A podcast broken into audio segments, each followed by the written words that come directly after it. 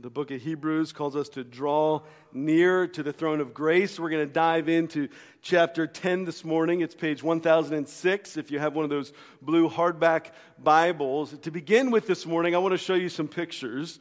And I have a, have a series of, of pictures that I want to show you. And each picture begins with an image of a shadow.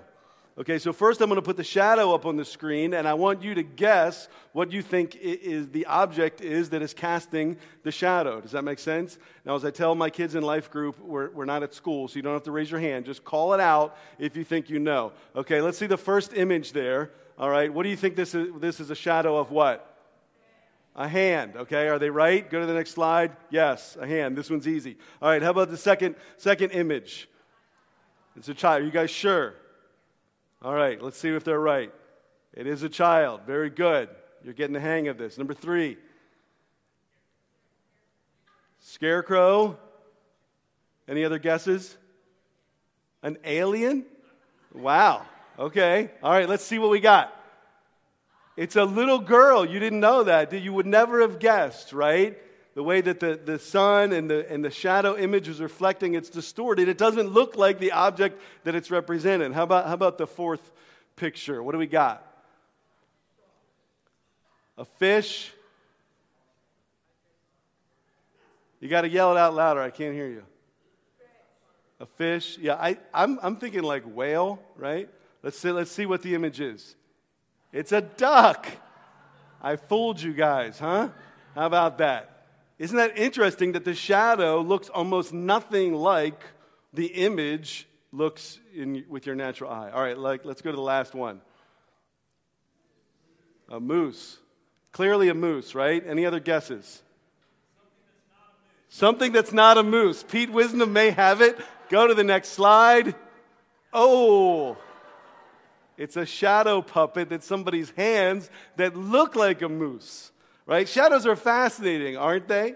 Right? I mean, you could look at a shadow and get a glimpse of what the image is. Sometimes you're dead on, sometimes it's distorted, sometimes you think you know, sometimes it, it looks nothing like what the actual image represents. The shadow is ultimately just an outline of the object, right? You can, you can take the moose down and go to the next Hebrew slide right? It, it's, it's in essence the object, the thing in real life, but without any light, right? The shadow is only darkness. It represents the image, but it only in darkness. And sometimes our eyes fool us. Sometimes the shadow is distorted and doesn't give us a clear picture. But even when the, the image of the shadow is perfect, even when the angle is dead on and you can tell what it is, it's still not the real thing, right? Nobody looks forward to spending time with a shadow or greeting a shadow. It's not and never will be the real thing. The shadow only and always represents something better and greater and clearer than what you can tell by the outline of darkness. That's what we're going to read about this morning in Hebrews chapter 10.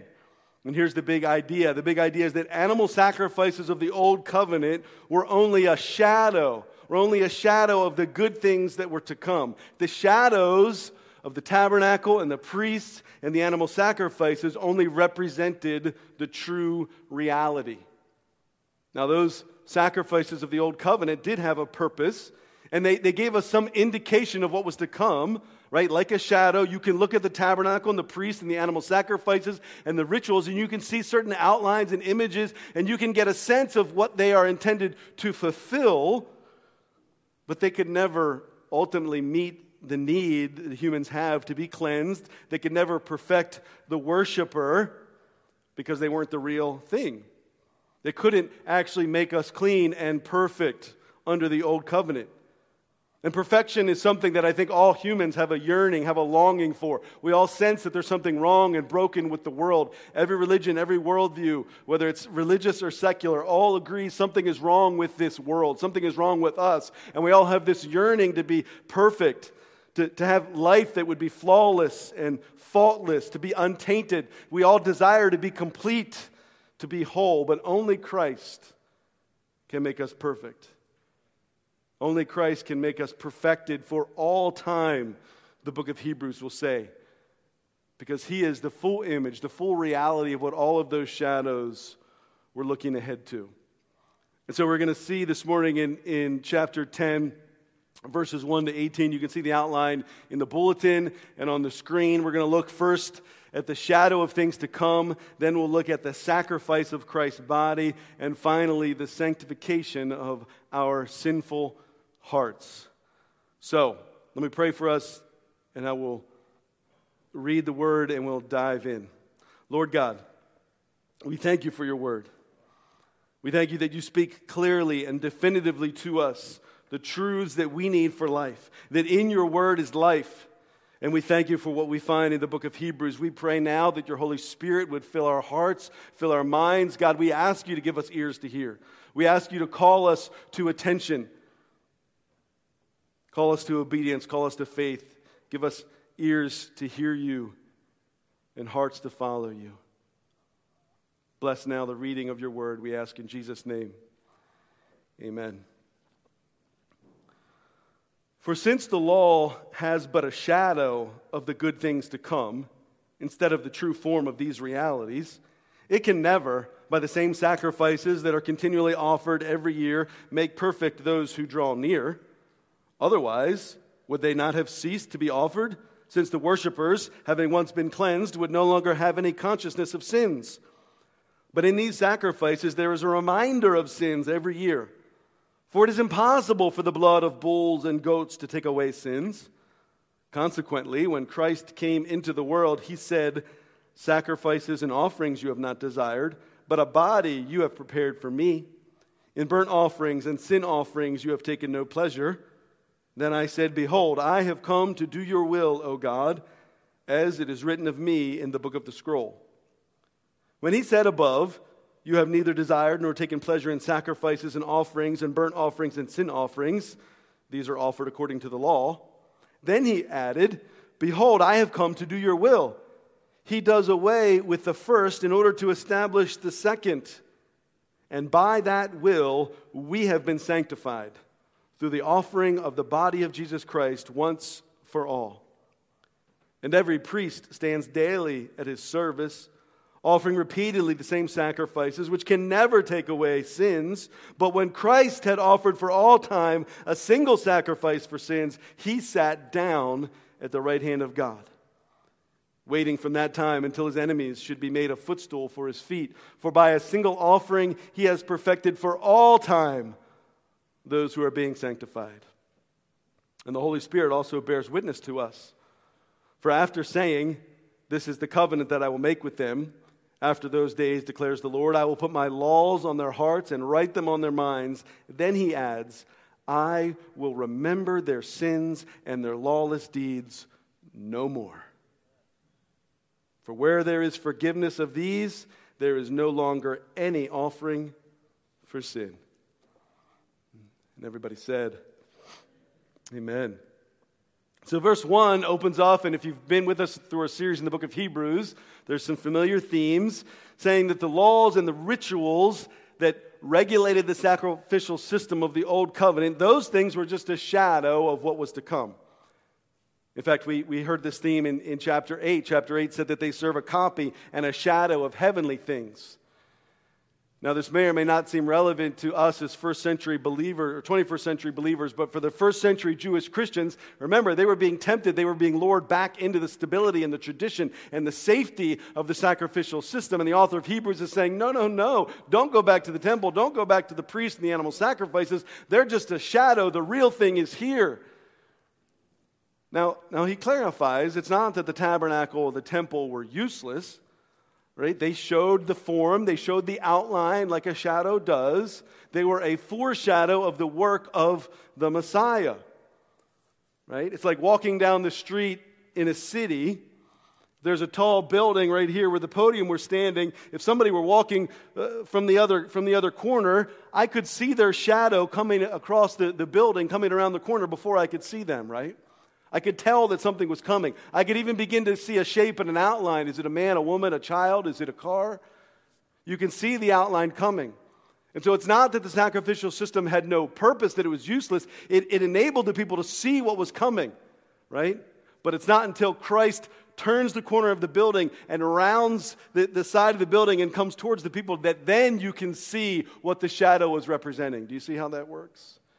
And so the author of Hebrews is saying Christ has now come. He's rounded the corner. You no longer need to just look at his, his shadow and, and try to grasp at what God is after. Now God himself is in the flesh on earth, the real thing. The shadow of the good things to come is Jesus, the true form of these realities. Now Christ has walked around the corner, he's turned, and he's facing his people.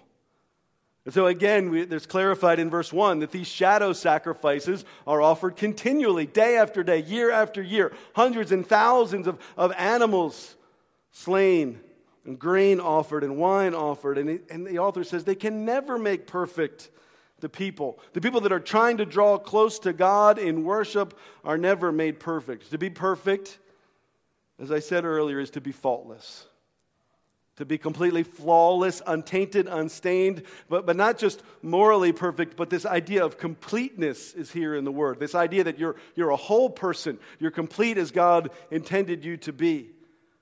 But again, these themes we trace throughout the book of Hebrews, chapter 9, verse 9, said that gifts and sacrifices are offered that cannot perfect the conscience of the worshiper. Ultimately, they, they fail to do what we need and what we long to be made perfect.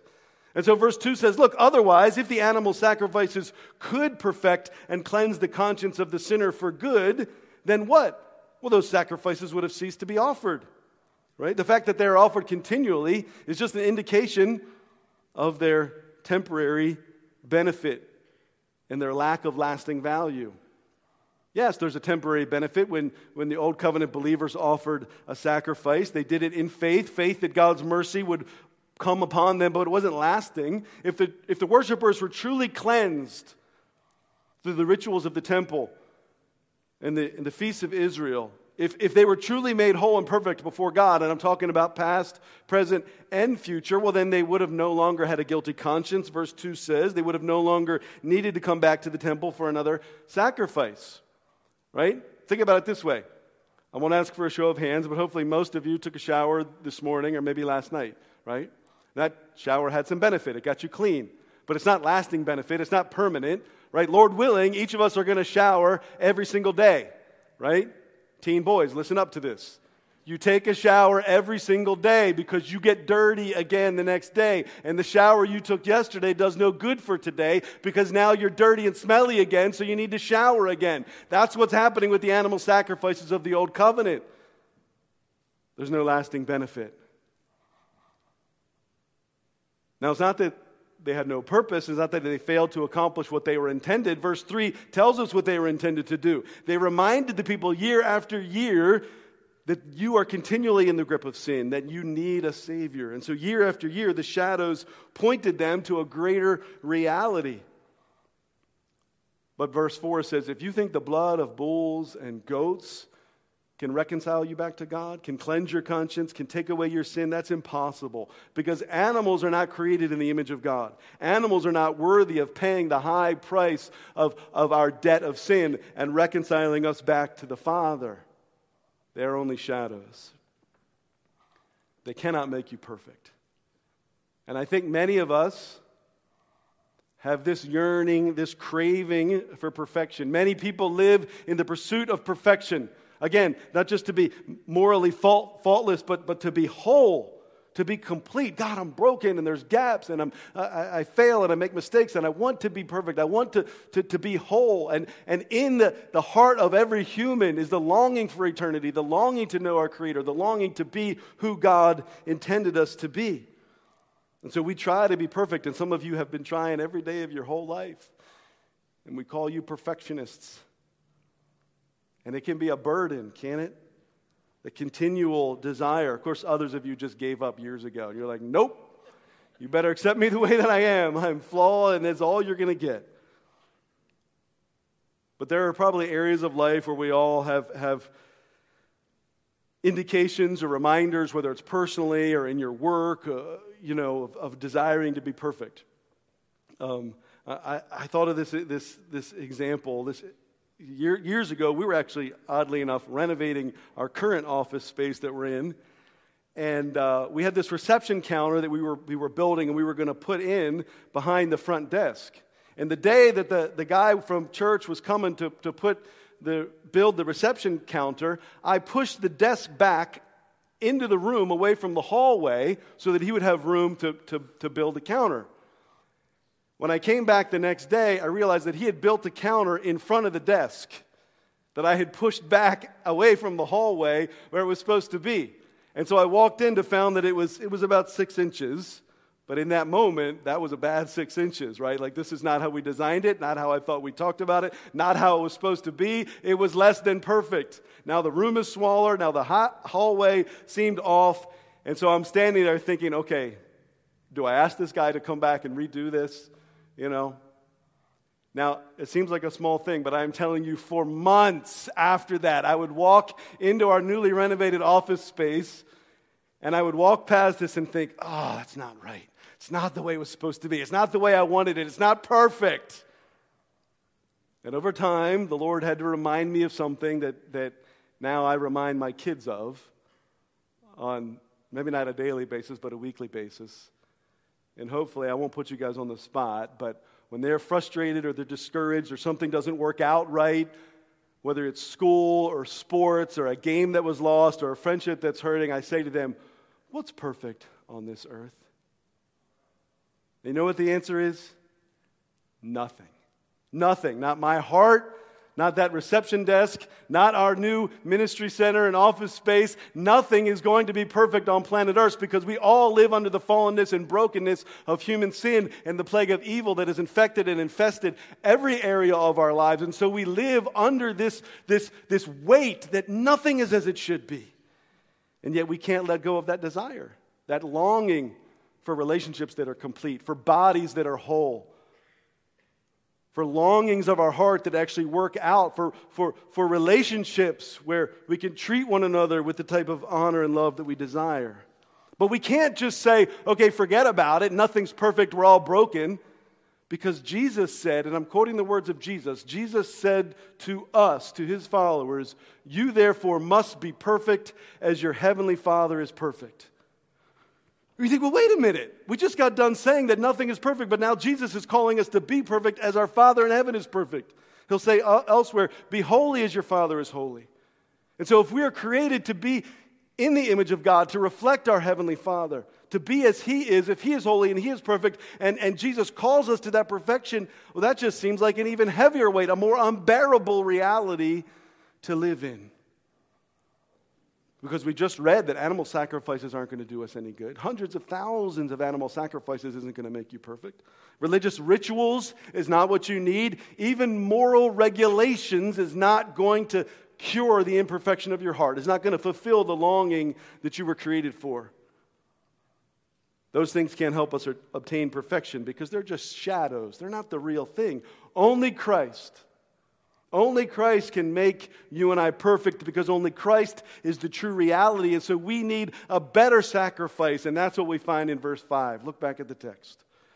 We see there the sacrifice of Christ's body. Verse 5 says, As a result of these shadows of the old covenant, when Christ came into the world, he said to God, and, and the author of Hebrews is going to put some words in the mouth of Jesus, and he does so because he's quoting from Psalm 40. You can put Psalm 40 up on the screen. This, this is a, a, a, paraphrase in the, in the mouth of Jesus. Jesus, picture Jesus saying to the Father, I have come to do your will. Sacrifices and offerings you have not desired. You don't take pleasure in sin offerings, but instead you have prepared a body for me. As it is written in the scroll, I have come to do your will, O God. And so the author, as all of the New Testament authors do, he looks at the Old Testament and he says, This is fulfilled in Jesus. And in Psalm 40, this cry of the heart is the cry of the Messiah, Jesus. And the author there is quoting from the, the, Greek translation of Psalm 40, showing that Jesus came to do the will of God, that he came to do something and offer something greater than burnt sacrifices, greater than, than offerings of sin. And Psalm 40 says, In sacrifice and offering you have not delighted. But the heart of the Messiah there says, I delight to do your will, O God. Your law is within my heart. It's not about these external rituals, it's about your law in my heart.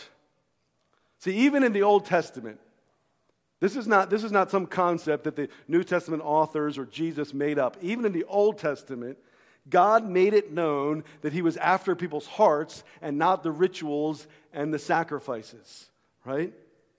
Quick, quick overview. Look at 1 Samuel 15. Samuel says, Behold, to obey is better than sacrifice, and to listen than the fat of rams, right? Even the prophet Samuel knew that listening and obedience was better than sacrifice and rams. Psalm 51. The sacrifices of God are a broken spirit, a broken and contrite heart, O God. The greatest sacrifice there could ever be is not goats and rams and bulls, it's a broken and contrite heart, a humble, obedient heart. Hosea 6 6. The prophet says, I desire, er, Jesus, the, sorry, the prophet says the words of the Lord. I desire steadfast love and not sacrifice, the knowledge of God rather than burnt offering. See, God was always indicating that there was something greater than these rituals and this religion and the external obedience. Now, of course, the Lord set up and commanded his people to follow the sacrificial system, right? He wasn't against it, he was using it for a purpose. But what happened was they, they, they thought that the system in and of itself was where there was value. There's no value in the system, it's what the system directed and pointed the people to. They had no intrinsic value. It was what the sacrifices represented. It was to whom the sacrifices directed the people that God was trying to call them to. See, sacrifices made out of obligation or tradition don't please God. Whether it's an animal sacrifice or your church attendance or your Bible reading or your acts of obedience or your religiosity done out of obligation and tradition is not going to please God. An empty, faithless ritual doesn't bring glory to God. Now, rituals can be very, very good and very, very helpful, and God has called us to things that should be habit and should be tradition, should be ritual, but not empty ritual, faith filled ritual. See, routines can be good unless they're apathetic routine, unless they're mindless routine. God is not after mindless, apathetic routine then, and He's not now. It's the heart of faith. It's trust in the mercy of God that He is after, and that's what the sacrifices were intended to do. And that's what we saw in Psalm 40. Psalm 40, verse 8 says that the Lord wanted a people who would delight to do his will and receive the law into their hearts. Into their hearts. And so this section is wrapped up in 8 and 9 in saying all of this. Jesus was, was doing away with the sacrifices of the first covenant, the sacrifices according to the law, in order to do the will of God and establish the second covenant Remember, we've seen that in the book of Hebrews the first covenant according to the law, and the second covenant, a covenant in our hearts that's according to grace, according to the unmerited grace and love of God, found in the sacrifice of Christ's body. And so, as verse 10 says, by that will, by the will that Jesus came to obey, by the will of God, we have been what? Sanctified. Now, that word sanctified is, is, is kind of the verb form, not kind of, it's the verb form of the, of the noun holy, okay? Now, the concept of holy is this I know it's a fancy religious word. Holy means to be set apart. God is holy. Why? Because he's set apart from anything else in all of creation. He is distinct. He is unique because God is pure. God is whole. God is distinct. God is good. God is loving. God is righteous. God has no faults and failures. And to be holy is to be like God. To be sanctified is to be, to be made holy, to be made like God, to be set apart and distinct. And we have been sanctified, it says, through the offering of the body of Jesus Christ once and for all. See, in verse 5, there's that peculiar little phrase where Jesus said, A body you have given me. That's referring to his body. See, Jesus didn't come down to earth and offer a bunch of blood sacrifices of goats and bulls. The eternal Son of God was given a body. Why did Jesus become flesh? We just talked about this for like five weeks, right? The incarnation. Why did Jesus have a body and become flesh? So that he could offer his own flesh and blood. His own flesh and blood, the perfect flesh and blood of the Son of God, fully God, fully man, a physical body, atoning, substituting for us dying in our place as a sacrifice for our sin. And through his sacrifice, we are now made holy. We are now purified and set apart like God, set apart from sinful creation, more and more reflecting the image of God. Now remember, verse 1 of our passage said that the sacrifices of the old covenant couldn't perfect those who draw near to God, but now we have a better sacrifice. A better sacrifice that can perfect those who draw near to God. And so this morning, in faith, cry out to Christ, draw near to Christ, and to say, God, I'm, I am imperfect, and I am faulted, and tainted and broken and sinful and disobedient and wayward and rebellious and hurting and disconnected. God, I need a better sacrifice, the sacrifice of Christ's own body. And now, being made holy in faith through the work of Christ, now we can draw near.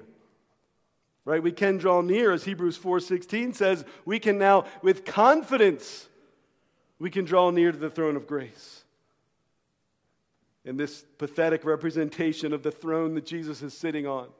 We can, with confidence, draw near to the throne of grace. And at the throne of grace, what do we find? We receive mercy and we find grace to help in time of need. And we are made perfect. We are made holy. We can come to God in confidence because our sinful hearts have been sanctified. Look at verse 11.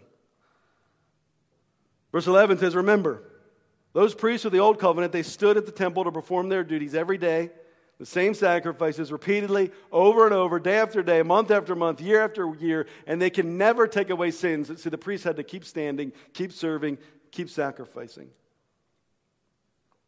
But what did verse 12 say? When Christ had offered the single sacrifice of himself once and for all, he sat down. Right? We get this image in the book of Hebrews of Jesus sitting on the throne of grace sitting down at the right hand of God, this place of dignity and honor on the throne of grace, because his work is done, his work is complete. And so he sits down in victory, claiming his place of authority. In fact, if you go back and read the Gospels, when Jesus stood before the Jewish leaders, what's called the Sanhedrin, and he was put on trial, Jesus claimed to be at the right hand of God. And that's what led to his ultimate conviction because he, he said, I have this place of honor, and he was executed for it. And so, verse 13 says, He finishes his work on the cross. He sits down until the time his enemies will be made a footstool for his feet. Uh, I want you to see this, and I, I, want, I want you to get, get an image of what verse 13 is saying. So, I need a volunteer. I need a volunteer who is agile. Come on, somebody come up. You want to do it? You sat, you're sitting on the front row, you're not in class. Come here for a sec. Give him, give him a little hand. All right, so Jesus dies on the cross, right? He sits down on the throne of grace. Why does he sit down? Because his work is done. You sit down when you're finished, right? He sits down. I need you to, I need you to get down on all fours. He sits down, and what does it say? Waiting until the time that his enemies become a footstool right? This is what Jesus is doing. This is what he's waiting for. This is the picture that the author of Hebrews has given us, where death and sin and the world and the flesh and evil and the devil become a footstool for Jesus under his feet in victory, triumphing over them. This is the work of the cross. This is the work of the resurrection. This is what will finally happen when Christ returns. Amen? Amen. Thank you, brother. Good job. Hey, you're, you're going to be sitting next to Jesus, though, in the, in, the, in the end, right? Not, not under his feet, okay? Good stuff, man. Thank you. He has disarmed the rulers and authorities. Jesus has put them to shame. He's triumphed over them. We heard this in, in the very first chapter of Hebrews 1, quoting from Psalm 110, when the Lord said to Jesus, Sit at my right hand until I make your enemies a footstool. Listen, Christ has victory over every enemy in your life, over every wickedness in the world, over every sin, over de- every demonic influence. Jesus has had victory in his death and his resurrection, and one day there'll be nothing more than a footstool on his throne of grace. Because why? Because verse 14 says that by one single offering, one single offering, Jesus died one time, he has perfected for all time those who are being sanctified. Now, there's two things that we see in this verse, in verse 14. He has perfected us, it says, for all time. That, that word in the, in the Greek is, is, is past tense. It is completed. We are whole. We are perfect. It's past tense. We are now qualified to be in God's presence. He has perfected us for all time. This is what theologians call, you want to learn a fancy term, definitive sanctification. We've been sanctified, made holy. It's definitive, it's done, it's definite. Right? This is similar to, to our, our, our idea of justification that we've been made right. We are, on the moment of our new birth, the moment the Holy Spirit fills our heart, we are made perfect. Definitive sanctification. But the verse goes on to say in verse 14, we have been, he has perfected us for all time, those who are being sanctified. Okay? Now that is a present participle. That means it, it's present and ongoing. So find your English teachers and help them explain to you what a present participle is. But a present participle means it's something that's happening to you now in an ongoing, continual way. We are being sanctified. Remember, that word sanctified means we are being made holy, we're growing in holiness. We are being transformed and progressing more and more into the image of God. Hebrews chapter 12 is going to tell us in about two weeks to strive for holiness. So, listen definitive sanctification, you are made perfect on the day that you're adopted as a son or daughter of God, declared righteous. And yet, we are growing in holiness, striving for holiness. We are being sanctified while on earth, right? Your status in heaven is done. You're holy. You're right. Your standing on earth is in process. Amen. Anybody give an amen to that? You are growing in holiness, growing in sanctification. And man, both of these realities you need to hold on to. Verse 14 is a good one to memorize. It's a reality to hold on to in the day to day of life.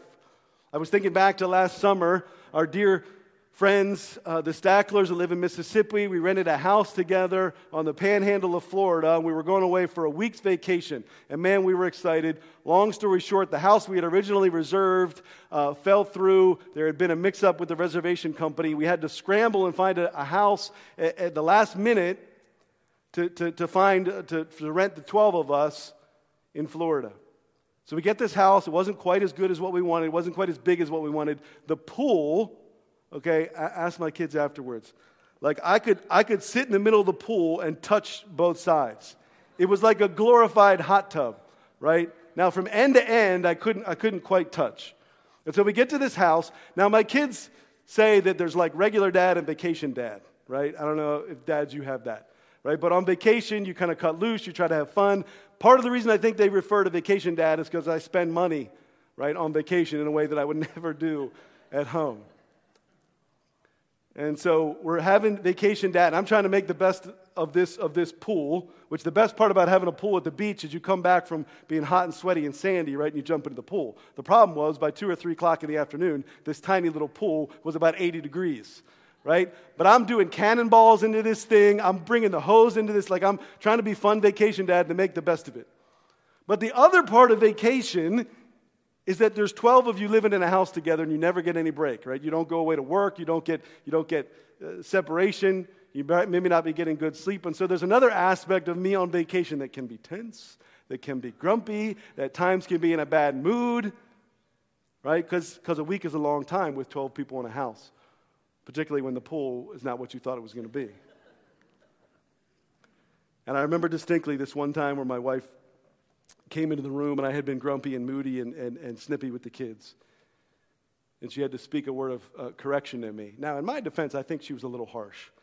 But, but what she said needed to be said. It's what God needed me to hear to cleanse my heart, to call me back to a place of humility and, and, and faith and grace with my children. But in that moment, where I was corrected by my wife, or my sin was called to account, where I had to come to grips with the fact that it wasn't everybody else's problem in the house, it was my problem. I had to hold on to both of these realities. That on the one hand, even though I had screwed up, even though I had failed to let vacation dad win that day, even though I had to apologize. And there were things I was get, you know what I could hold on to? My standing before God as one who had been made perfect through the cross of Christ. Amen? But I also had to come to grips with the fact that I'm still in the process of being made holy. And I had to strive for holiness, as Hebrews chapter 12 will teach us. And so I had to ask God for grace and ask Him to help me to wake up the next day in His strength to do better. Amen? You have been made perfect by the once and final sacrifice of Christ, and you are being made holy here on earth. In fact, verse 15 says the Holy Spirit bears witness about this. And he's quoting again from Jeremiah 31, one of his favorite passages. In Jeremiah 31, the Word of God says, This is the covenant I will make with them in the later days. I will put my laws on their hearts and write them on their minds, and I will remember their sins no more. Do you see what God is saying there? This new covenant, the new covenant in Christ, is no longer an external work of ritual, but it's now an internal work of transformation. You and I, by the power of the Holy Spirit, are being transformed into the image of God, being made pure, made holy, made into the men and women of God that He has called us to be. And what a beautiful promise in verse 18. Where there is forgiveness of sins, an offering for sin is no longer needed. Friends, listen. If you are here this morning, and maybe this morning is the very first day of your life, you've trusted in Christ as Savior. But whether it's today or whether it was 30 years ago, if your faith is in Christ, listen, He has made a sacrifice for your sin. You have been forgiven. And that means there is no longer any sacrifice for sin, no longer any punishment for sin. Do, do you realize this? If your faith is in Christ, God cannot punish you. He cannot have righteous anger towards you. It would be unjust for him to, to punish you or, or, or, or pour out anger or wrath on you because it's already been taken, it's already been soaked up in Christ. There is no longer a sacrifice for sin. And yet, how many of us, when we stumble and fall, we beat ourselves up, we harp on ourselves, we, we, we neglect good things because we think, well, I have to make myself miserable for a few days to, to, to counteract what I've done? Friends, you're forgiven.